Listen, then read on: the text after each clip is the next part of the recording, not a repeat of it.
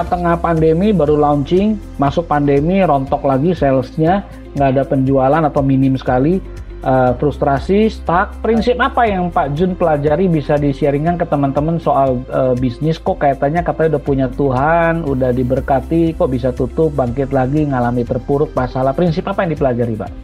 Sebenarnya saya terpuruk udah bukan sekali ya, udah mungkin ini keempat mungkin. Jadi akhirnya saya sadar, kita ikut Tuhan itu bukan karena hanya mau bisnisnya jadi jaya, materi bagus, tapi untuk Tuhan saya rasa ya, mungkin bukan saya rasa, pasti yang Tuhan inginkan adalah pribadi kita, iman kita, keselamatan kita, bukan bisnis. Business is just part of our life. But our faith, our salvation, keselamatan dan kita, itulah yang nomor satu. Bisnis boleh besar, boleh kecil, boleh nggak ada, tapi kitanya ini, hati kita ya, pribadi kita ini yang Tuhan benar-benar ingin jaga. Karena saya percaya kita ikut Tuhan pan bukan karena hanya kaya raya materi ya, kita pan cari keselamatan ya.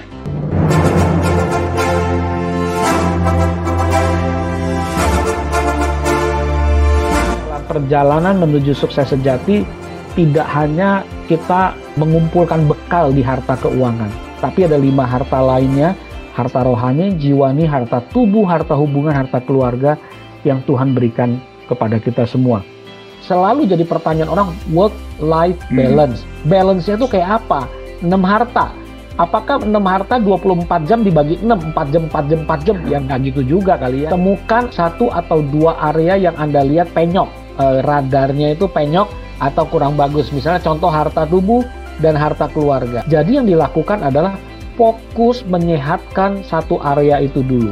Nah, kalau kita banyak alasan nggak akan bisa maju. Ya ini prinsip utama untuk menolong kita melewati proses ini bersama-sama. Karena kalau kita banyak alasan nggak mungkin kita bisa masuk sukses sejati. Susah. Selalu kalau banyak alasan kita nggak akan pernah bisa mengalami going to the next level, naik kepada level berikutnya.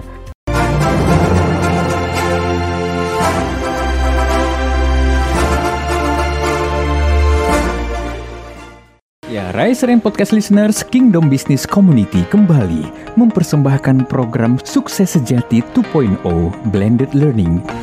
Sukses Sejati 2.0 Blended Learning adalah sebuah program dengan kombinasi pembelajaran digital dan eksklusif coaching bersama top-rated speakers dari narasumber yang berasal dari para praktisi bisnis dan profesional yang akan menginspirasi setiap Anda dalam sesi-sesi inspiratif dan praktikal. Based on experience, skills, dan core value yang dinamakan nilai-nilai glory. Salah satu hal yang menjadi ciri khas program ini adalah tentang bagaimana membangun bisnis melalui manusia dan membangun manusia melalui bisnis. Untuk mengetahui seperti apa value, purpose, dan sasaran program Sukses Sejati 2.0 Blended Learning, mari kita simak bersama. Selamat datang di acara Saturday Together Sukses Sejati Blended Learning batch yang ke-5. Senang sekali Bapak dan Ibu semuanya. Nama saya Arnan Tiawan Arisworo, saya dari KBC Bali, dan saat ini dari Bali, di Bali. Senang sekali dan saya akan membantu untuk memandu acara dalam Saturday Together Sukses Sejati Blended Learning batch yang ke-5. So, Bapak dan Ibu semuanya, ini adalah Pak Julian Fu yang akan memimpin kita atau memberikan modul yang pertama. Pak Julian Fu sebagai managing partner dari QQ Group dan pastinya Bapak dan Ibu semuanya sudah mengenal banget dengan Pak Julian Fu sebagai Ketua Umum Kingdom Business Community. Dan juga banyak hal yang Pak Julian Fu lakukan pastinya sebagai Country Director dari Global Leadership Summit Indonesia, HR Advisor dari beberapa various national and multinational company, dan juga National and International Speaker on leadership topic, human capital development, and market industry. So, luar biasa sekali profil Pak Julian Fu, dan saya rasa Bapak dan Ibu semuanya akan mendapatkan hal yang luar biasa. So, mari kita sambut Bapak Julian Fu. Ya, terima kasih. Selamat pagi, Shalom. Pak Arnan sudah mengantar dari Bali, luar biasa. Beda 1 jam ya, Pak? Beda 1 jam, Pak. Iya, terima kasih juga support dari tim KBC Bali untuk pergerakan SSBL kali ini. Nah, Bapak Ibu, karena waktu kita nanti akan kita kompres, concise, singkat, ada 2 segmen. Segmen pertama kita akan refleksi kembali kepada journey atau proses pembelajaran kita. Segmen kedua ada tanya jawab dan kita nanti akan tandem. Saya akan tandem dengan Bapak Junedi Li. Sudah hadir juga di tengah-tengah kita. Saya sambut. Selamat pagi Pak Junedi. Ya, di tengah-tengah ya sudah hadir ya. Thank you. Di tengah-tengah pandemi justru Pak Junedi merintis usaha baru. Namanya juga keren. PP Juara ya. Spiritnya spirit juara. Jadi nanti kita bagi-bagi ya, pertanyaan sulit yang jawab juara, pertanyaan mudah saya yang jawab aja gitu. Thank you Pak Jun. Ya, pasti kesaksian Pak Junedi sudah menginspirasi buat kita semua. Saya akan ajak kita melihat sama-sama beberapa tayangan yang akan kita jadikan refleksi buat kita bersama. Ya, karena kita masuk di dalam pola blended learning, maka ini biasanya minggu pertama panitia murah hati ya. Kalau tidak mencapai 80%, biasanya pada minggu kedua atau program kedua Saturday Coaching tidak diperkenankan bergabung dulu karena supaya kita ada komitmen ya, sama seperti Anda di pekerjaan dunia kerja, kita ada tanggung jawab, ada komitmen, mari kita maksimalkan ya karena supaya nanti kita nggak bingung waktu masuk ke coaching, kita belum belajar proses yang ada waktu di dalam modul Genobi tersebut. Jadi saya harap semuanya bisa lulus nanti. Dan sebelumnya saya juga selalu ingin mulai menitipkan kepada kita sebuah ruang di hati juga untuk mengingat, mendoakan terus bangsa kita ya, terutama kalau kita lihat beberapa perkembangan terakhir, hikmat untuk para pengambil kebijakan, Pak pemerintah untuk pemulihan ekonomi karena banyak yang bilang resesi di depan mata, menakutkan sekali berita-beritanya. Technically, secara teknis katanya per kemarin Amerika Serikat sudah masuk resesi ya. Kemudian kita juga doakan supaya Omikron ini, virus COVID-19 ini bisa segera ada tercipta apa itu namanya ya, community immune-nya itu terbangun, kalau enggak kita nggak bisa kerja ya. Baru tenang-tenang melewati lebaran kemarin sudah naik lagi Omikron. Pak Junedi nih saya minta open mic lagi Pak untuk mendoakan singkat poin ini, kita menyatukan hati. Ini hal-hal yang kita jadikan satu komitmen bersama bahwa pertemuan kita selalu ada menyentuh juga kepedulian kita buat bangsa ini. Pak Junedi boleh menolong untuk memimpin kita di dalam doa pembuka untuk beberapa poin singkat ini. Tuhan berkati. Baik, mari kita berdoa. Tuhan yang maha baik, sekali lagi kami mengucap syukur diizinkan untuk berkumpul, berdiskusi, bersharing, dan membagi kebenaran Tuhan dan kasih Tuhan. Saat ini kami berdoa untuk bangsa kami di mana kami menghadapi masa-masa susah, tapi bukan hanya kami Indonesia saja, seluruh dunia pun sama, tapi kami mengucap syukur kepadamu karena Tuhan telah mengirim Pak Jokowi yang di mana telah membina bangsa ini, negara ini begitu baik, di mana banyak negara yang sudah resesi, tapi kami malah menurut World Bank tidak akan resesi, itu satu kabar baik. Memang kami banyak masalah tetap, tapi kami percaya kasih-Mu, kuasa-Mu terus menyertai kami semua, dan semoga melalui program ini pun kami lebih lagi cinta bangsa, cinta negara, dan mau berkontribusi kepada bangsa dan negara ini melalui usaha dan pekerjaan kami. Terima kasih, itulah doa-doa kami yang kurang sempurna yang kami sampaikan melalui Putra-Mu, Tuhan kami, Yesus Kristus yang bertata dan berkuasa, kini dan sepanjang masa. Amin. Amin. Thank you juga, kita doakan juga terus ya Bapak Ibu, selain pemulihan ekonomi ada kesempatan ya nanti dunia mengunjungi tempatnya Pak MC kita Pak Arnan di Bali, karena secara internasional Pak Jokowi Indonesia ditunjuk menjadi tuan rumah G20, kita harapkan ini benar-benar bisa menjadi pembaharuan bukan hanya untuk reputasi, citra, nama baik, peran Indonesia ke dunia internasional, tetapi juga membawa pemulihan ekonomi khususnya teman-teman di Bali bangkit kembali ekonominya.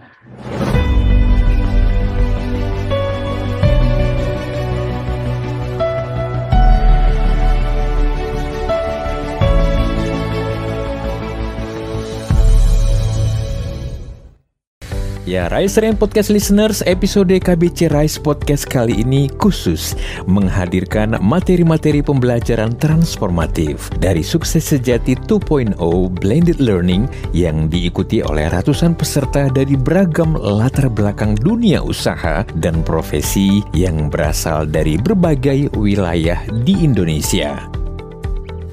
Rangkaian sesi-sesi inspiratif Sukses Sejati Blended Learning dengan beragam modul-modul kontekstual yang komprehensif dan dilaksanakan dalam format digital learning platforms.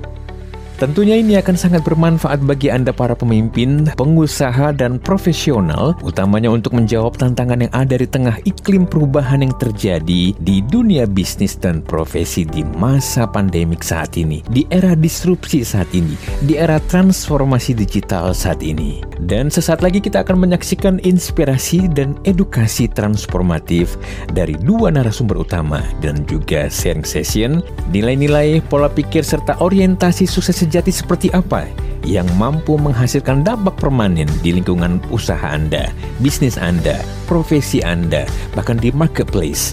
Tentunya menjadi sangat-sangat penting. Namun sebelumnya kami ingin mengajak setiap Anda untuk subscribe YouTube channel Kingdom Business Community ini untuk mendapatkan update informasi dan program-program transformatif dari KBC Indonesia. Nah, ngomong-ngomong soal data ya, Februari 2022 saya tarik data ini menarik sekali ya. Waktu rata-rata orang di internet itu berselancar di HP, di laptop, di tablet 8 jam loh, 8,5 jam per hari. Udah kayak jam kerja loh, kita 7-8 jam berarti ini kencang sekali, berarti always on HP-nya, always on WA-nya. Tapi kalau dilihat time spent watching television, tadi nonton dan streaming 2 jam, hampir 3 jam ya. Kemudian sosial media 3 jam, jadi kurang lebih 6 jam. Kira-kira tadi katanya nonton 2-3 jam sehari, nggak tahu nih yang doyan nonton nih. Anda mungkin langganan Netflix, langganan Disney Star, nonton HBO dan seterusnya. Kira-kira film apa yang lagi ngetren yang Anda lagi sukai belakangan ini? Mungkin dari Netflix, Disney, atau film kesukaan lah, favorite movie atau seri yang Anda favoritkan. Ibu-ibu kayaknya banyak Korea nih ya, lagi ngetren juga ya. Marvel ya. Serial film Chinese atau Korea, wah ini luar biasa nih pecinta budaya ini. Panic Room, seram ya. Lie to Me, Francis, thank you. Apalagi Keep Breathing, ini saya belum nonton ini. Film komedi atau horor jauh banget ya, ujung ke kiri, ujung ke kanan. Resident Evil, wah ini pecinta action thriller. Grey Man, yes, yang paling baru ya. Wah history. Ini berat nih Ray Felix nih, ceritanya dokumenter kelihatannya ya. True story, judulnya dong yang diminta. Anda kalau di layar yang paling saya suka tuh yang kiri bawah tuh. Semua yang belum nonton lah, highly recommended. Belajar tentang family business, nontonlah film Knives Out ya. Buat teman-teman, kenapa apa urusannya sih pembukaan kita sama nonton film, Pak Julian connectingnya apa? Oh, sangat jelas sekali. Yang pertama, untuk membangun mental health, katanya kesehatan mental kita perlu entertainment yang bisa refreshing kita. Tapi yang kedua kaitannya dengan Genobi. Kalau tadi Anda lihat di jam nonton dan streaming sosial media kita, 5-6 jam sehari loh, berarti seminggu 30 jam. Berarti tidak ada alasan Anda nggak selesaikan Genobi 80%. Karena panitia bilang, cuman 30 menit kurang lebih, 15 sampai 30 menit per hari Anda cicil, total 4 jam per minggu Anda bisa selesaikan Genobi. Ada yang bilang, waduh Pak ini jebakan Batman. Bukan jebakan Batman, ini refleksi jujur buat diri kita sendiri ya. Jadi apalagi nonton film seri tuh, waduh kemarin lagi seru-serunya Blacklist, salah satu kesukaan keluarga saya, lagi keluar season 9-nya kalau nggak salah ya. Waduh, nonton satu episode aja bisa nggak puas ya, bisa 2-3. Jadi kalau sampai nggak selesai, kebangetan ya. Seperti kita katakan, jangan sampai kita sendiri ingin sukses, ingin belajar, ingin berkembang, tapi kita banyak alasan kita nggak lakukan. Jadi saya pengen tantang, selesaikan Genobi Anda. Sekali lagi, setiap kali nyalain tombol remote TV, ingat Netflix, ingat Genobi. ingat Business Star, ingat Genobi, ya. Ingat yang namanya mau nonton, ingat masih ada SSBL perlu diselesaikan.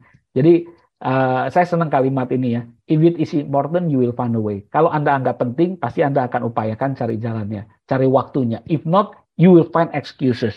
Kalau enggak, kita cuman punya akan beralasan saja. Jadi yang bilang sibuk, kalau Anda tadi benar sesuai survei tadi 8 jam per hari always on streaming dan lain-lain, make time ya. Karena menurut Anda penting nggak sih belajar membangun keberhasilan dengan melibatkan Tuhan? Kalau penting, ya ikuti proses di SSBL yang di mana Anda sudah jalani.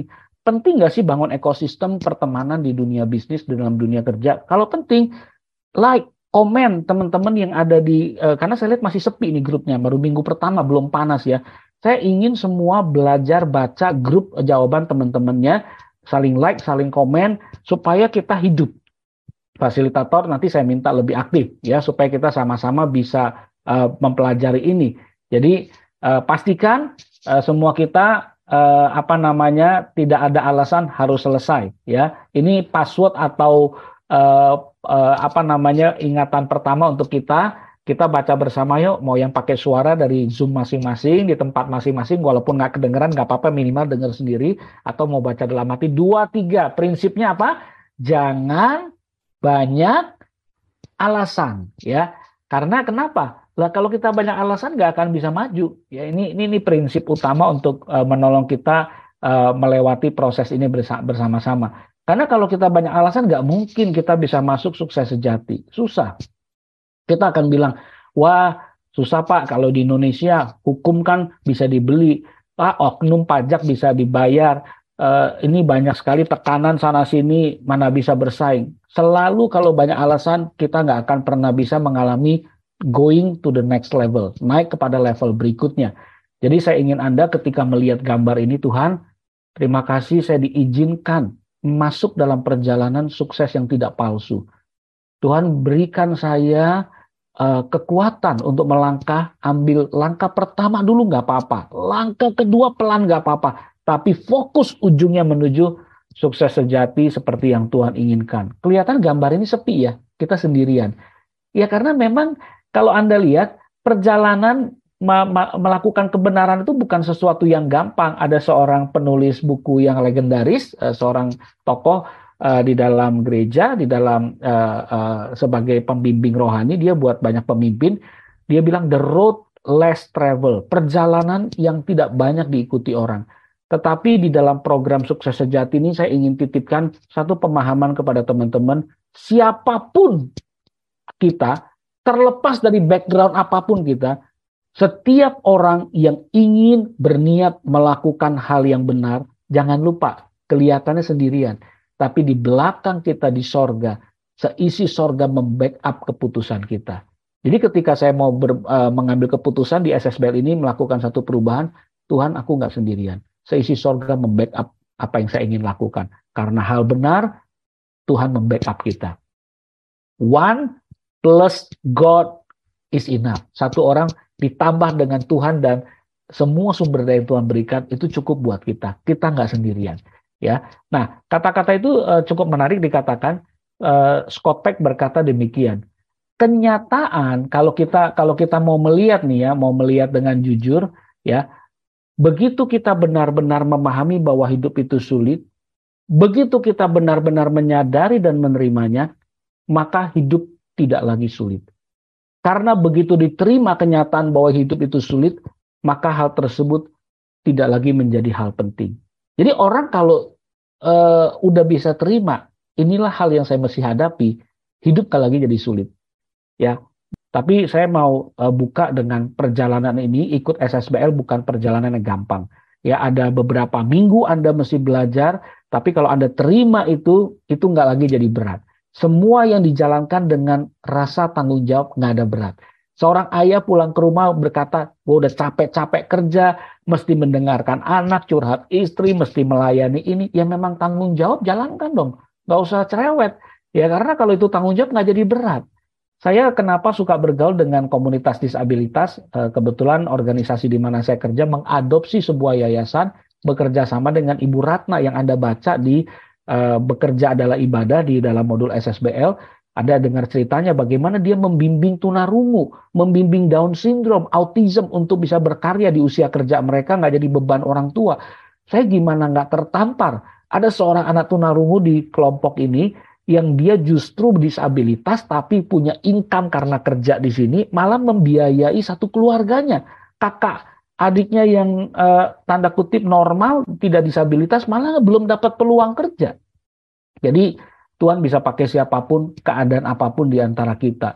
Ini nggak jadi sulit buat mereka. Kita ngurus orang normal aja, maaf kata, di kantor ya. Kata kita sering bilang frustrasi ngurus orang-orang kayak gini. Coba bayangkan kalau dikasih pasukan disabilitas kayak gini, kita mungkin akan lebih bersyukur. Kenapa? Karena nggak gampang lah, komunikasi sulit, kerjaan nggak bisa banyak. Kalau kita lihat di sini, ada mentoring dari Ibu Ratna ke beberapa UKM, mereka yang tunagrahita, mereka yang tunadaksa, tapi tetap bisa ini sorry ya, tadi belum keluar gambarnya. Jadi kelompok disabilitas yang dibimbing ada yang tunadaksa, tunagrahita, ada yang mereka punya masalah intelektual, kecenderungan, ada yang low vision, matanya sulit melihat, tapi semuanya bisa berjalan dengan baik tuh, mereka bisa berkarya. Ini salah satu sahabat saya sering undang di dalam program kami, Rahel Stefani Halim, seorang yang low vision juga, kena penyakit retinitis pigmentosa, tidak bisa melihat, tapi melihat dengan hati, bisa ngarang buku. Ini buku karangannya, Aku Buta Tapi Melihat. Beliau diundang menjadi salah satu narasumber di wisuda Atmajaya, karena beliau termasuk yang sukses setelah lulus dalam keadaan hampir boleh dikatakan terbatas sekali. Dia masih rekam, dengar pakai telinga setiap pembelajaran dosen, dan lulus sampai berkarya. Di tengah pandemi nggak bisa punya program ngajar, dia bikin bisnis kuliner dan sukses juga, ya. Dan ini terakhir adalah teman-teman yang autism, Down syndrome, mereka bisa bikin yang namanya packing sendok. Jangan anggap rendah ya. Saya kasih lihat videonya, bagaimana mereka cuma bisa kerjakan satu packing sendok untuk restoran, tapi omsetnya bisa sampai ratusan juta, bisa mempekerjakan 100 orang. Kiranya ini menjadi spirit awal yang memberikan kita dorongan kekuatan di pagi hari ini. Semoga suaranya keluar ya, kalau salah tolong saya diinfo. Gitu. Oh, nggak keluar suaranya ya. Oke, kita lanjut aja ya. Ini saya mau kasih lihat aja sebuah gambar tayangan tentang bagaimana mereka packing sendok, tapi tetap jaga, kan Down syndrome, karena orang khawatir ya, wah nanti kalau dia meneteskan air liur gimana? Enggak, semua udah dikondisikan pakai masker, cuci tangan, higienis, mereka tetap bisa jalankan, ya. Nah, ini baru-baru ini Ibu Ratna memenangkan penghargaan Kick and the Heroes 2022 sebagai satu hadiah perjalanan yang dianggap orang sulit, tapi dia jalankan dengan gembira. Yang dianggap orang sulit, dia jalankan dengan panggilan. Yang dianggap sulit, dia jalankan dengan tanggung jawab. Jadi intinya, jangan banyak alasan. Karena kalau kita banyak alasan, nggak akan deh bisa kita melewati proses kehidupan kita dengan baik. Jadi mengingatkan kembali, perjalanan sukses sejati kita ini panjang, ya. Perjalanan sukses sejati ini kita butuh banyak sekali dilengkapi oleh komunitas, sahabat, teman-teman, nggak bisa sendirian.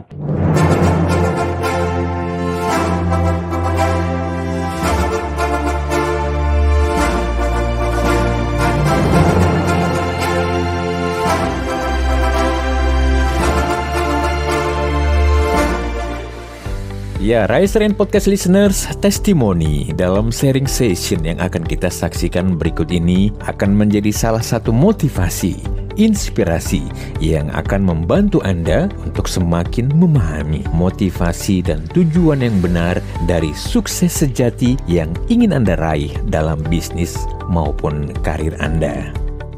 Hal-hal yang berkaitan dengan resiliensi, persistensi, serta keberanian untuk menemukan makna sukses yang sejati ternyata bukanlah sebuah target pencapaian semata, tapi merupakan fondasi utama tentang sukses sejati seperti apa yang Anda harus miliki dalam bisnis, karir, dan daily life Anda.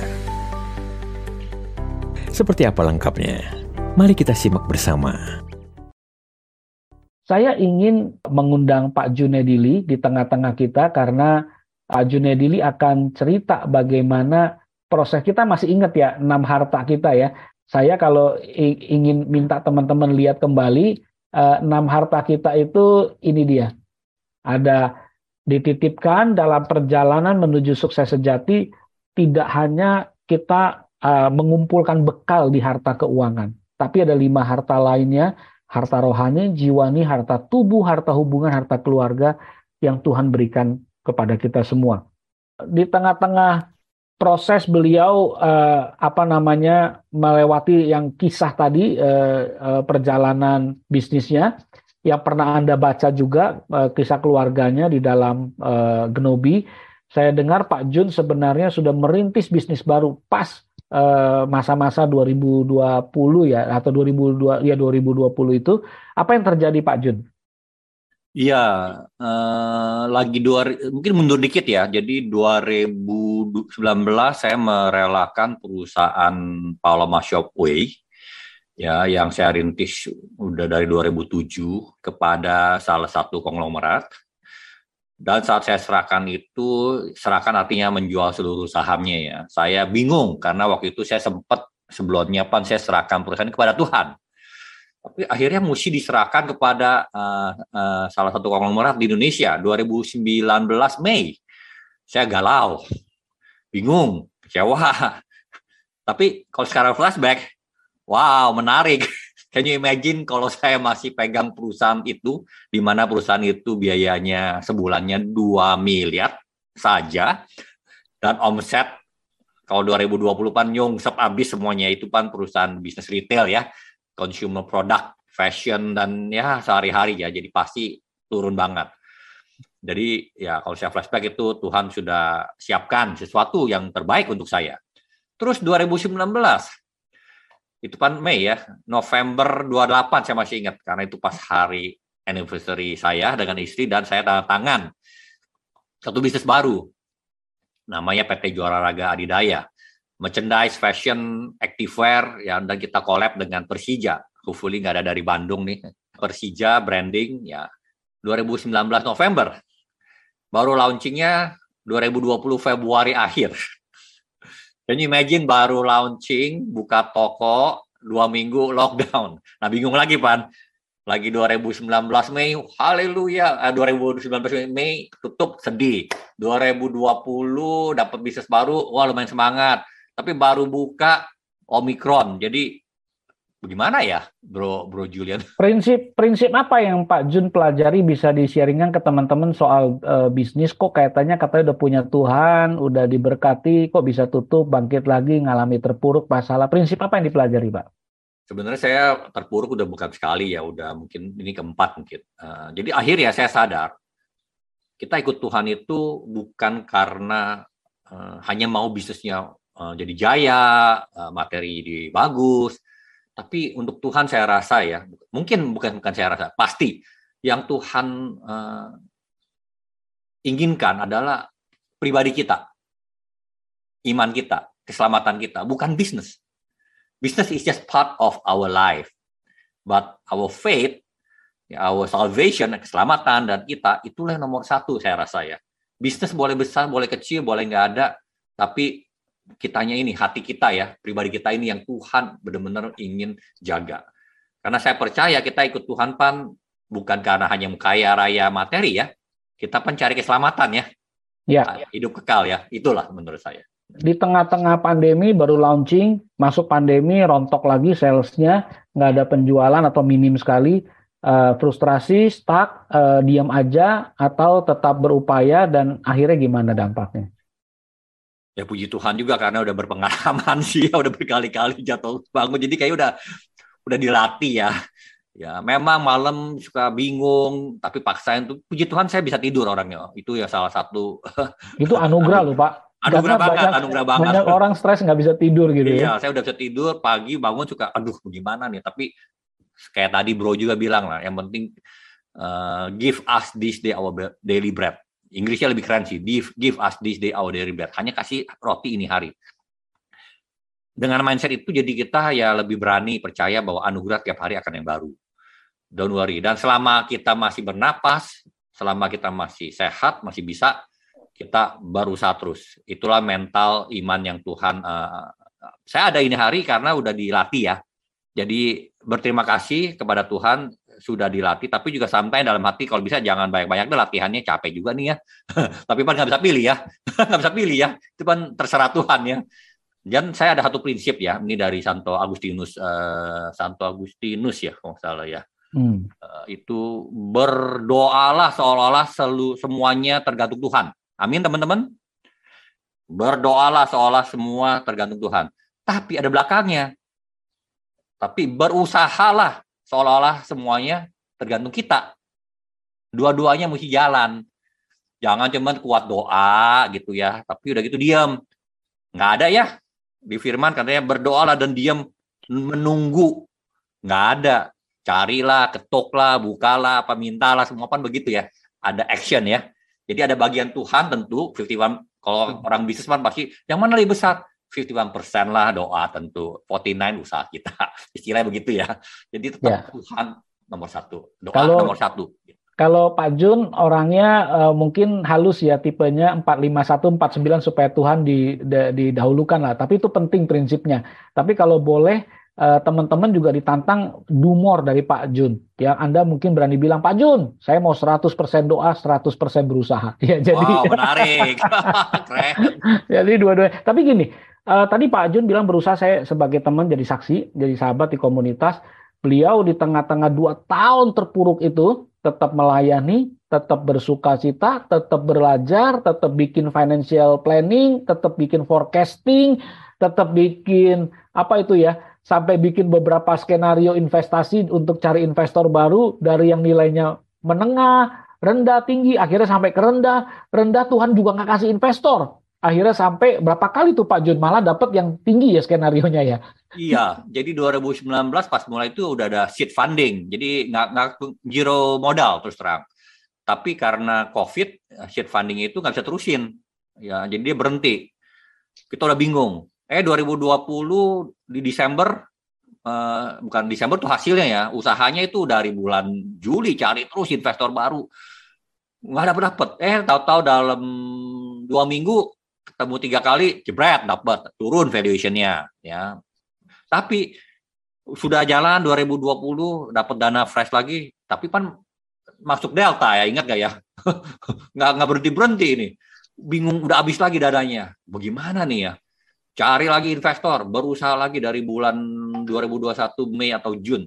Cari waktu presentasi kiri kanan, siapin pitch deck, P&L projection, business model bagaimana, gagal. Tapi last minute baru 2 bulan yang lalu ketemu investor baru, ketemu 3 kali, valuationnya bagaimana hitungnya? Sebenarnya udah 1000 kali lipat mungkin ya. Karena udah nggak ada value itu perusahaan sebenarnya, udah minus ya. Saya anggap satu. Mungkin 1 miliar lah, anggaplah valuation-nya, tapi dinilai 150 miliar ya. 150 kali. Ya. Tadi jadi maksud saya gini, yang penting we must keep trying. Kapan Tuhan buka jalan, kita nggak tahu. Karena itu misteri. Suka-suka Tuhan juga. Ya, karena juga ada firman-Nya ya. Tuhan boleh berbelas kasih kepada kiri, kepada kanan, kepada banyak macam-macam ya, tapi itu urusan Tuhan. Bagian kita adalah berusaha percaya terus gitu aja. Ya, amin. Saya teringat teman-teman tentang 2 petani yang berdoa. Satu, dua-duanya berdoa minta hujan karena kekeringan. Tapi yang satu habis berdoa tidur, menunggu mujizat hujan turun. Yang satu habis berdoa siapin ember. Banyak ember di depan rumah. Dan kita tahu dari kisah klasik ini kalau kita melihat Tuhan jawab doa yang mana. Yang kedua. Kenapa? Karena habis doa dia ada persiapan. Inilah spirit daripada sukses sejati blended learning. Jangan dikit-dikit outsource ke Tuhan. Seolah-olah Tuhan jadi penyelesai masalah kita lalu kita diam. Kan ada ayatnya Pak Julian, Pak Jun, diamlah dan tenanglah karena akulah Allahmu. Itu diamnya supaya ngomong nggak panik, nggak stres. Bukan diam nggak kerjain apa-apa. Bener. Ya kan? Jadi itu jangan untuk dengar Tuhan. Iya. Untuk nggak bekerja loh, beda ya. Loh. Jangan-jangan diam tuh untuk evaluasi diri, kerjanya nggak bener kan? Atau kerjanya mungkin santai, suka-suka dan nggak konsisten. Jadi ini sebuah tamparan buat kita. Thank you Pak Jun.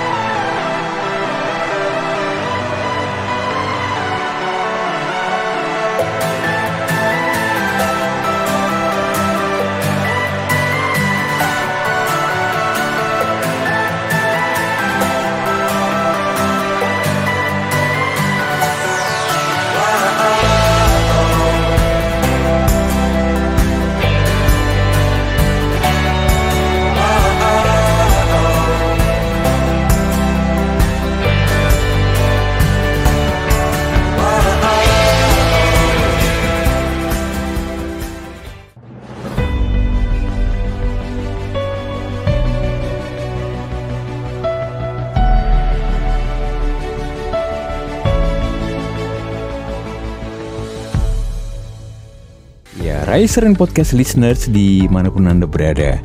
Dalam episode KPC Rise Podcast Special Edition Sukses Sejati 2.0 Blended Learning kali ini, pembelajaran tentang motivasi dan tujuan dari bisnis maupun karir yang berorientasi kepada pembangunan dan pengembangan kapasitas setiap pribadi merupakan salah satu fokus dalam rangka untuk menghidupi dan mengaplikasikan nilai-nilai glory, yaitu God Center, Loyal to Process, Obedient to Truth, Real Spirit of Excellence, dan Yielding Rights sebagai basis rantai nilai pelayanan Kingdom Business Community Indonesia.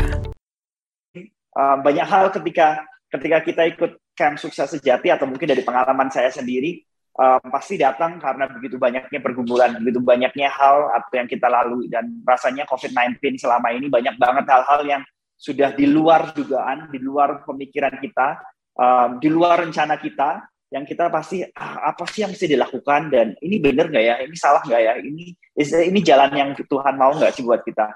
So there is a lot of question yang ada di dalamnya. Sebagai yang pernah mengikuti camp Sukses Sejati dan juga menjalankan usaha di saat yang bersamaan, memiliki beberapa pertanyaan. Sesi yang pertama atau modul pertama kan banyak ngomongin tentang 6 harta nih Pak, dan kemudian begitu dibukakan tentang ini 6 harta yang harus kita jaga, yang harus kita lakukan. Tapi seringkali kita bingung untuk memprioritaskan yang mana sebenarnya yang harus dilakukan. Kadang, contoh misalnya, saya senang olahraga atau mau menjaga harta tubuh, pergi olahraga pagi-pagi, tapi habis itu nganterin anak pagi-pagi kayak gimana? Karena kalau saya olahraga terus, anaknya nanti nggak diurus gitu. Nah, so sebenarnya yang mana sih Pak yang paling penting dari 6 harta tersebut, dan bagaimana kita bisa menyeimbangkan dari 6 harta tersebut? Apakah ada prioritasnya, apakah ada urutannya, yang mana yang harus diutamakan, ini yang terakhir, atau semuanya harus sama-sama dijalankan? Bapak Ibu, saya kira ini pertanyaan yang bagus banget, karena selalu jadi pertanyaan orang, work-life balance. Balance-nya itu kayak apa? 6 harta. Apakah 6 harta 24 jam dibagi 6, 4 jam? Ya nggak gitu juga kali ya, kita nggak tidur nanti. Atau dipotong waktu tidur 7-8 jam lalu dibagi 6. Nggak seperti itu. Karena kita nggak bisa bilang harta tubuh 2 jam, harta hubungan 2 jam, dipola terlalu kaku gitu, nggak bisa. Tapi izinkan saya berikan analogi yang terbaik yang pernah saya dapatkan. Anggaplah ini sebuah balok penyeimbang. Ya, di situ ada harta rohani 1, harta keluarga, harta tubuh, harta hubungan, dan seterusnya, ada 6 harta di sini. Kita ditantang bukan menjadi jago langsung semuanya atau hebat semuanya, tapi di dalam sebuah survei yang diberikan lewat Genobi, pasti Bapak Ibu kalau sudah mengisi, ada pertanyaan. Temukan 1 atau 2 area yang Anda lihat penyok. Radarnya itu penyok atau kurang bagus. Misalnya contoh harta tubuh dan harta keluarga. Dalam konteks Pak Junedi, waktu diambil survei itu, dia mengakui dan hasil tesnya itu, surveinya, harta keluarganya ini penyok, tidak seimbang, terluka anaknya, istrinya mau ceraikan. Jadi yang dilakukan adalah fokus menyehatkan satu area itu dulu. Saya senang dengan kata menyehatkan, karena kalau sakit, ya yang lain jadi beban, nggak akan bisa dijalankan dengan efektif. Jadi untuk seorang Pak Junedi, dia fokus membenahi harta keluarganya.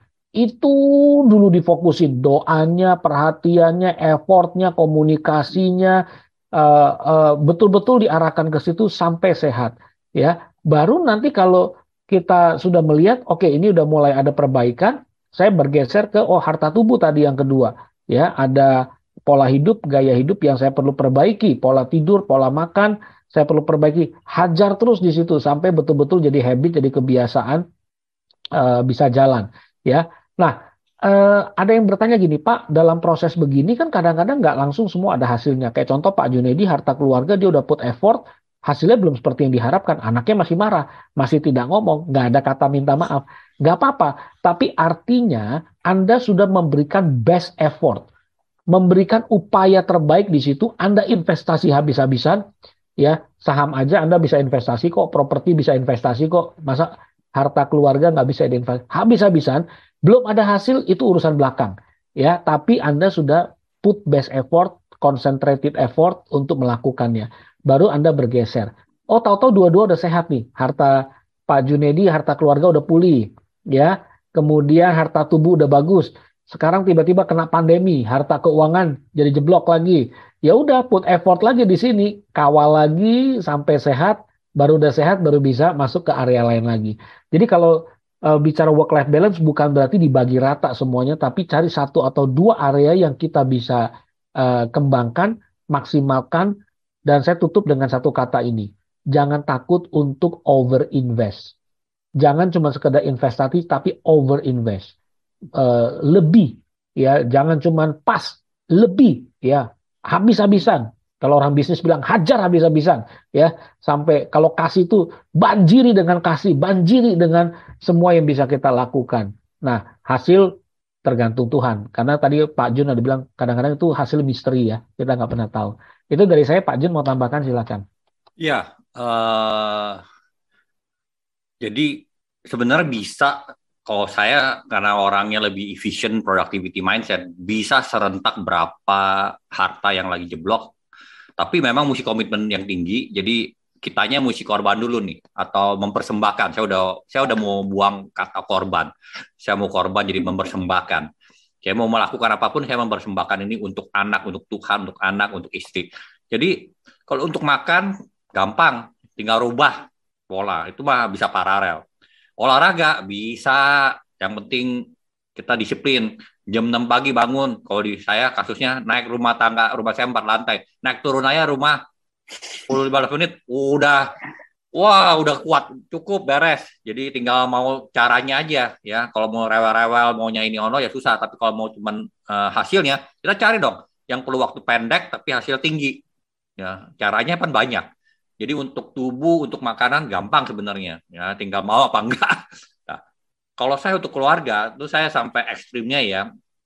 Bro Julian lupa cerita. Lagi tahun 2012 kan sama anak laki-laki ribut. 2013 sama anak yang paling kecil, baru jadi teenager, jadi 13. Wah, berubah total. Nah, di situ saya kacau balau, bingung. Itu paling dekat sama saya itu anak satu-satunya. Tapi pas dia 2013 jadi 13 atau 15, saya lupa, dia berubah. Akhirnya saya mau deketin dia dengan cara apa? Saya belajar K-pop. Karena dia lagi gila K-pop. Saya dengerin lagunya, saya antar dia sekolah, ya pagi-pagi, biarpun ada supir loh. Saya sengaja sendiri saya anterin loh, jam 7 pagi, tiap pagi. Ya, terus saya jadi pasang lagu K-pop, ngobrol K-pop, supaya komunikasi balik lagi. Sampai ujungnya gilanya kita 2013 bulan Mei ya. Saya sampai temenin dia ke Tokyo Dome nonton K-pop berduaan 8 hari. Dan di situ saya jadi best friend-nya anak saya. Saya bukan jadi papa lagi. Wah, itu benar-benar sejak pulang dari situ beres hubungannya. Langsung lulur lagi, langsung best friend lagi dan itu sih dari saya tambahannya, Bro. Ya. Semoga berguna teman-teman. Thank you. Sekaligus tadi saya menjawab pertanyaan, kalau misalnya apa akibatnya jika 6 harta tidak seimbang? Karena tadi saya bilang kan kita tugasnya menyehatkan 6 harta ini menjadi maksimal. Kalau tidak seimbang ya sakit, ya kan? Keluarga kita hubungan sakit, harta tubuh kita jadi sakit, rohani kita jadi sakit, ya itu sebabnya perlu dilakukan. Sering-sering minta feedback, umpan balik dari orang-orang sekitar kita. Kalau harta rohani dari mentor, harta hubungan keluarga tentu dari keluarga minta masukannya. Harta jiwani kita bisa tanya dari orang kantor. Saya sebagai leader kapasitas saya semakin baik nggak memimpin? Potensi saya bisa nggak menginspirasi kalian dan seterusnya. Ya, jadi ini bisa lewat feedback atau lewat evaluasi. Saya lupa tambahin satu yang penting sih. Sorry, saya ketinggalan. Nomor satu tentu Tuhan ya. Itu nggak bisa sebenarnya nggak bisa rata ya. Tuhan itu nomor satu di tengah sebenarnya. Dan itu kan yang penting kita baca firman, doa sama Tuhan kan sebenarnya tiap pagi 30 menit pun selama itu quality time ya with God is more than enough. Ya, jadi nggak ada alasan lah kalau nggak bisa sama hubungan sama Tuhan tuh tinggal mau nggak mau lah bangun pagi itu aja sih. Ya. Kemudian Pak Arnan tadi ada juga pertanyaan terkait 6 harta, apakah hubungan keluarga yang baik dapat memperbaiki rezeki kita? Saya kira saya ingin menyikapi bahwa jangan menghitung segala sesuatu kalkulasi kalau saya invest di sini pasti ujungnya cuan bocuan gitu, nggak ada ya. Kita orang bisnis, kita orang profesional pasti maunya cuan. Saya ada masalah pun saya bisa cuan. Contohnya apa? Masalah belum beres tapi sikap saya maju, itu kan cuan, ya kan? Pak Junedi investor belum dapat tapi bersyukur naik, itu kan cuan juga. Jadi cuan itu jangan cuma diukur nominal tok. ya kan? Uang tok. Hubungan keluarga, lah itu kan panggilan. Gimana banyak orang mengukur, jadi kalau mau ngomong fairnya ya, keluarga berantakan atau ribut pengaruh ke semangat kerja. Semangat kerja pengaruh ke produktivitas. Produktivitas pengaruh kepada profit. Ada nggak hubungannya? Pasti ada. Tapi saya tidak mau menghubungkan seolah-olah kalau kok saya udah invest di keluarga, udah mencintai, kok rezeki nggak datang-datang. Lah itu urusan harta yang lain. Ada harta jiwani. Belajar nggak? Ilmunya pas nggak? Bidangnya pas nggak? Punya mentor nggak? Ngatur keuangannya benar nggak? Proses produksi benar nggak? Jadi multidimensi. Makanya 6 harta itu adalah proses perjalanan kita menuju sukses sejati, semuanya harus dimaksimalkan, harus disehatkan. Jadi semua itu berkontribusi kepada profit. Tapi ingat, kita sudah belajar profit itu tidak melulu nominal uang. Ya, keluarga sehat itu profit, karena nggak keluar uang biaya kan, itu kok nggak dihitung. Anda sehat itu profit dong, nggak keluar, ada orang keluar ratusan juta, miliaran untuk kesehatan. Kita kok lupa gitu kan. Jadi hal-hal seperti itu. Thank you, Pak Arnan. Ya,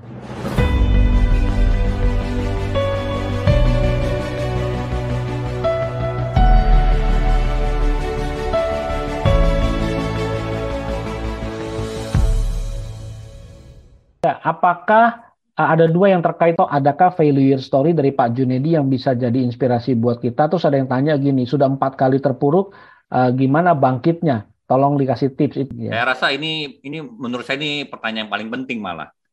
Ya, karena kalau kita punya semangat nggak ada patahnya, dunia bisa runtuh tapi semangat kita kalau ada itu nggak ada masalah. Tapi kalau dunia dalam keadaan baik pun kalau kita udah nggak ada semangat, ya sama aja ngebohong ya, benar nggak? Ya karena di dunia ini kita bisa makan 10 hari nggak ada makanan masih hidup, minum 3-4 hari, napas masih bisa 5 menit masih hidup. Tapi salah satu yang kita nggak boleh hilang adalah harapan. Sekali hilang harapan 1 detik, artinya kita mau bunuh diri. Itu umumnya itu begitu ya. Jadi harapan sama dengan itu semangat ya. Jadi saya pengen share kenapa saya bisa bangkit. Terus terang saya juga bingung. Tuhan izinkan ya, karena saya coba bahasa izinkan ya. Sebenarnya sih saya nggak mau nyari dan saya nggak mau alamin ini. Kalau bisa jangan deh. Tahun 2000 saya melayani Tuhan di Australia. Dalam keadaan baik tapi akhirnya bangkrut ya, terus difitnah di gereja, di sidang, di gereja lo lagi pelayanan full time di sidang lo, di gereja lo. Jadi banyak banget teman aniaya yang bertubi-tubi ya. Terus juga pas balik udah babak belur, bangkit, jatuh, terus istri mau cerai, anak mau bunuh, usaha berantakan, keluarga makan duit saya, wow, you name it, I have it all lah. Tapi akhirnya saya dapat terus terangnya balik ke firman ya. Saya ambil firman, kekuatan saya dari firman. 1 Petrus 2:19 ya. Saya bacain aja ya supaya cepat ya. Ini firman yang membuat saya 2007 itu tidak murtad terus terang aja, masih percaya sama Tuhan. Kalau nggak ada firman ini mungkin saya udah ngapain lah saya ikut Tuhan, capek deh. Ya, jadi ini begini bunyinya 1 Petrus 2:19. Sebab adalah kasih karunia jika seorang karena sadar akan kehendak Allah, menanggung penderitaan yang tidak harus ia tanggung. Sebab dapatkah disebut pujian jika kamu menderita pukulan karena kamu berbuat dosa? Tetapi jika kamu berbuat baik dan karena itu kamu harus menderita, saya ulang, tetapi jika kamu berbuat baik dan karena itu kamu harus menderita, maka itu adalah kasih karunia pada Allah. Sebab untuk itulah kamu dipanggil. Karena Kristus pun telah menderita untuk kamu dan telah meninggalkan teladan bagimu. Supaya kamu mengikut jejaknya. Ini perintah loh, supaya kamu mengikut jejaknya. Waduh, kok jadi khotbah nih si Pak Jun. Tapi ya mau nggak mau ya, karena kita hidup karena firman ya. Ya. Dan firman ini yang menguatkan saya. Jadi ya sekali lagi, tetapi jika kamu berbuat baik dan karena itu kamu harus menderita, sudah berbuat baik masih menderita lagi. Dan itu dibilang itu ada kasih karunia. Bagaimana ya? Ya ini firman ya. Jadi kita aminin ya. Firman nggak boleh pilih-pilih Pan ya. Boleh pilih nggak sih? Yang ini kayaknya gue nggak mau dah. Sakit, nggak enak. Ya, tapi terusin. Itu Pan firmannya. Tapi itu Pan baru perintahnya. Bagaimana nih kita bisa capai? Itu Pan susah banget, gila Pan. gila banget, suruh menderita, ya udah berbuat baik suruh menderita, no way. Nah, the next one is also the word of God ya. Filipi 4:6-7 itu tiap hari Senin pagi saya reminder mesti doa ini. Umum sebenarnya, tapi ini menurut saya penting banget. Janganlah hendaklah kamu khawatir tentang apapun juga. Tetapi nyatakanlah dalam segala hal keinginanmu kepada Allah dalam doa dan permohonan. Dengan ucapan syukur. Bila engkau lakukan itu, maka damai sejahtera Allah yang melampaui segala akal akan memelihara hati dan pikiran dalam Kristus Yesus. Karena kalau hati kita tenang, pikiran kita mantap, semua beres. Iman kita kuat, harapan kita tinggi, kasih kita akan penuh. Dan kita bisa hadapin apapun, dengan itu kekuatan Tuhan. Tidak harus kaya, sehat, diterima. Malah firman Tuhan kan semuanya terbalik. Khotbah di bukit. Berbahagialah orang yang dianiaya, yang miskin. Tapi kalau kita ada mindset ini, kita bisa hadapin apapun dengan iman, harapan, dan kasih. Sehingga jika Tuhan izinkan kita jadi miskin, jadi sakit, no problem. Tapi jika Tuhan izinkan kita jadi kaya dan sehat, fine-fine saja. Ya, jadi kita selalu anak Tuhan dalam keadaan apapun yang membawa iman, harapan, dan kasih. Itu jawaban saya. Yep. Thank you. Oke, wow. Oke, so luar biasa banget Pak ya. Jadi dalam kondisi apapun, dalam keadaan terpuruk pun, dengan situasi yang kita hadapi dalam bisnis dan usaha kita, selalu punya semangat bahwa Tuhan pun mengajarkan hal-hal seperti itu, bahwa itu anugerah Tuhan dalam proses-proses dalam proses yang di bawah gitu ya Pak, itu pun semua anugerah Tuhan dan kasih Tuhan dinyatakan dan dimuliakan dalam setiap kondisi kita. So luar biasa. Sedikit lagi, saya ketinggalan. Yes. Saya terus terang juga kuat ini karena didampingin komunitas. Dari 2009 saya ikut ya di KBC. Dan pendampingan teman-teman itulah, jadi Tuhan menyatakan mujizatnya banyak melalui teman-teman di komunitas. Melalui bantuan, financial juga pernah, ya, melalui bantuan tentu dukungan doa dan pendampingan dan caring, wah itu penting banget. Ya tentu baca firman Tuhan sendiri, tapi sometimes kita kalau sendiri juga lonely ya. Where are you God? Ya kita bisa lihatnya di komunitas. Nah di KBC inilah kita bisa bersama-sama. Thank you. Ya, oke, luar biasa. Saya sering banget dengar sebenarnya kayak dalam kondisi apapun yang dihadapi Pak Junedi Li, Pak Julian Fu biasanya selalu mensupport. Jadi kayak satu komunitas bersama untuk selalu bareng-bareng gitu untuk bisa mensupport satu sama lainnya. So itu gunanya Camp Sukses Sejati atau komunitas ini, dan sama halnya juga saya rasa banyak banget cerita-cerita dari Surabaya, dari Jogja, dari Bali, di mana kita semuanya saling ditopang, bertumbuh bersama dan berkembang bersama dan saling tolong menolong dalam sebuah komunitas ini. Thank you.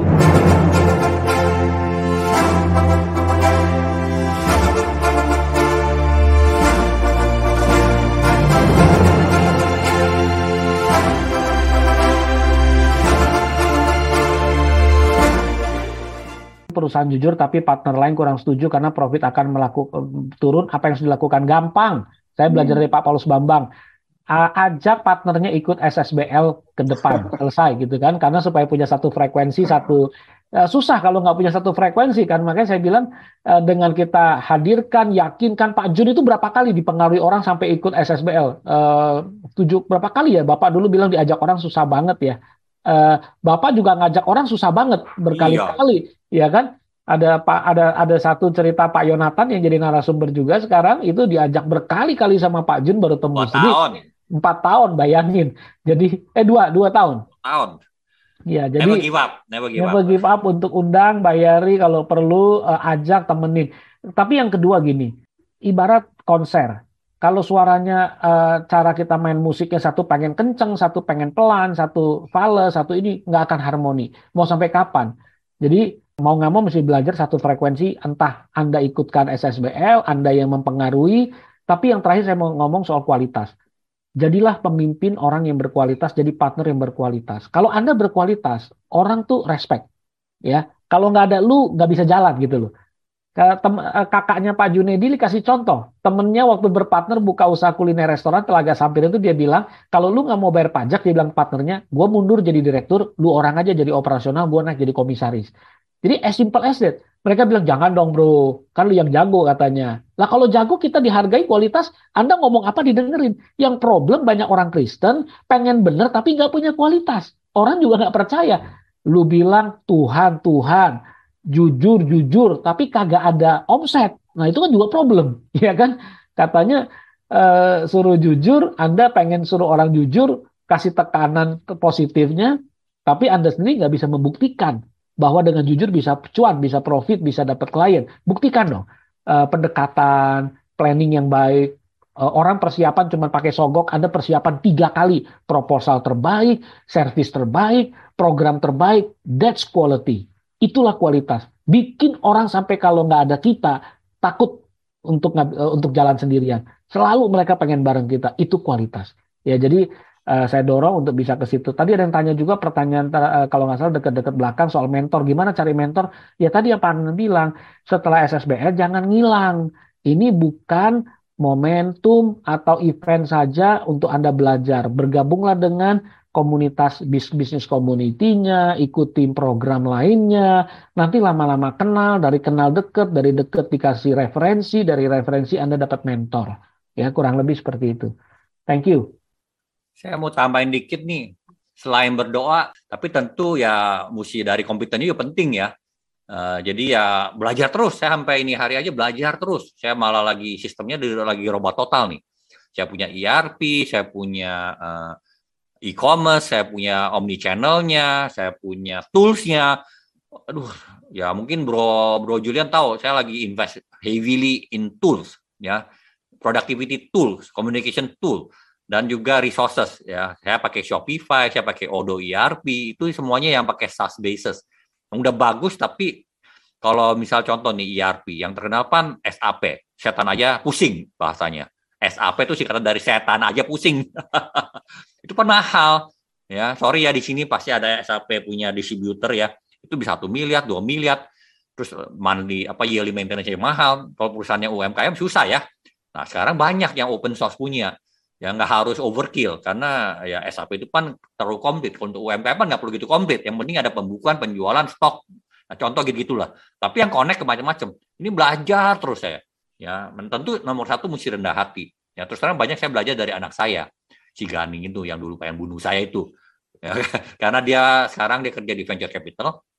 Dia banyak perusahaan startup yang teknologi, yang masukin mau invest dan dia yang pelajarin. Nah, saya suka nanya balik sama saya, gali dia malah, bukan diskusi. Ada apa lagi nih yang baru, yang keren nih bisnis model, dia cerita, wah, baru begitu, begini.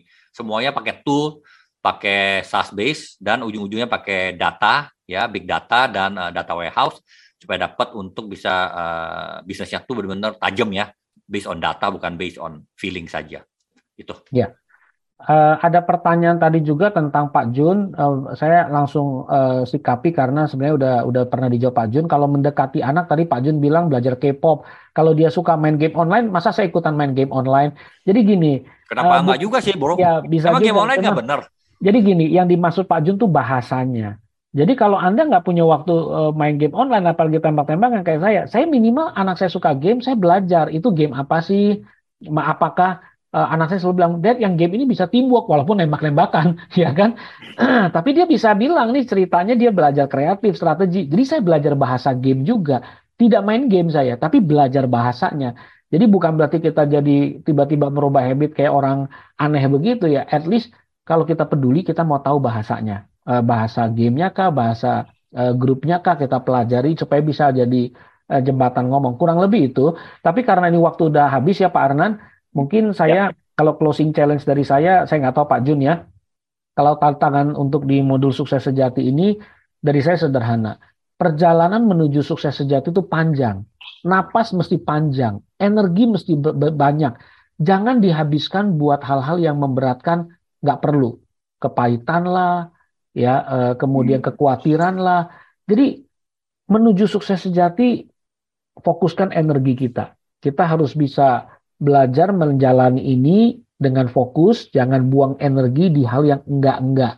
Saya sering bilang, keluarga yang suka ribut itu ciri-cirinya gampang. Dua-duanya kurang kerjaan. Karena kurang kerjaan jadi ribut. Kalau banyak kerjaan kan kagak ribut. Jadi menuju sukses sejati itu jangan kurang kerjaan. ya harus banyak kerja, jadi Anda fokus. Ya, kedua dengan komunitas yang tadi Pak Jun bilang, nggak berat sendirian. Ya, kalau nggak bersama-sama, komunitas ini punya 30.000 alumni lebih, hampir 17 tahun kita berjalan. Anda sudah punya cukup banyak koneksi. Ini kebetulan tuan rumahnya Surabaya dan Bali dari tim KBC, berjejaringlah dengan mereka, connect dengan teman-teman yang ada di kota terdekat, karena berjalan bersama itu bisa membuat kita berjalan lebih jauh. Itu dari saya. Mungkin dari Pak Jun gimana? Ya, meneguhkan saja, komunitas itu sama ada di firman, Kisah Para Rasul 1 ya, harus hidup berkomunitas. Jadi bukan karangan manusia, tapi itu firman. Dan juga ada pertanyaan ya, terakhir, apakah ada wadah pertemuan rutin? Jadi KBC ini memang ada pertemuan rutin ya, ada biskomnya juga. Memang karena pandemi ini kan mungkin online ya, tapi karena sekarang udah mulai bisa offline juga, kita akan adakan rutin ya biskom per area. Ya, cuman sorry kalau yang belum ada cabangnya, yang di KBC ada dikit susah, paling bisa komunitasnya online dulu. Still okay, not the best, but at least berkomunitas online. Jadi tantangan saya dan final statement, come join the godly, the KBC Kingdom community ya, supaya kita bisa mewartakan kasih Tuhan melalui bisnis ini di wadah ini. Itu dari saya. Thank you, God bless you all. Okay. Terima kasih. So bener banget, Pak, kami juga kayak di Bali, ataupun saya rasa buat semua teman-teman semuanya di sini juga pasti pengen banget berkomunitas dan pengen ketemuan-ketemuan online lagi. Kayaknya udah lama banget nggak banyak aktivitas di mana kita bisa ketemu, makan bareng. Surabaya apalagi tuh, kayaknya kita kali kumpul selalu makan makanan yang luar biasa, bikin ngiler semua kota lainnya. So komunitas KBC keren banget, dan saya rasa pasti banyak banget hal yang kita akan pelajari dari teman-teman semuanya. So sekali lagi Pak Julian Fu dan Pak Junedi Li, Thank you untuk semua yang sudah disampaikan. So inspiring dan banyak memberikan berkat buat kita semua. Terima kasih sekali lagi.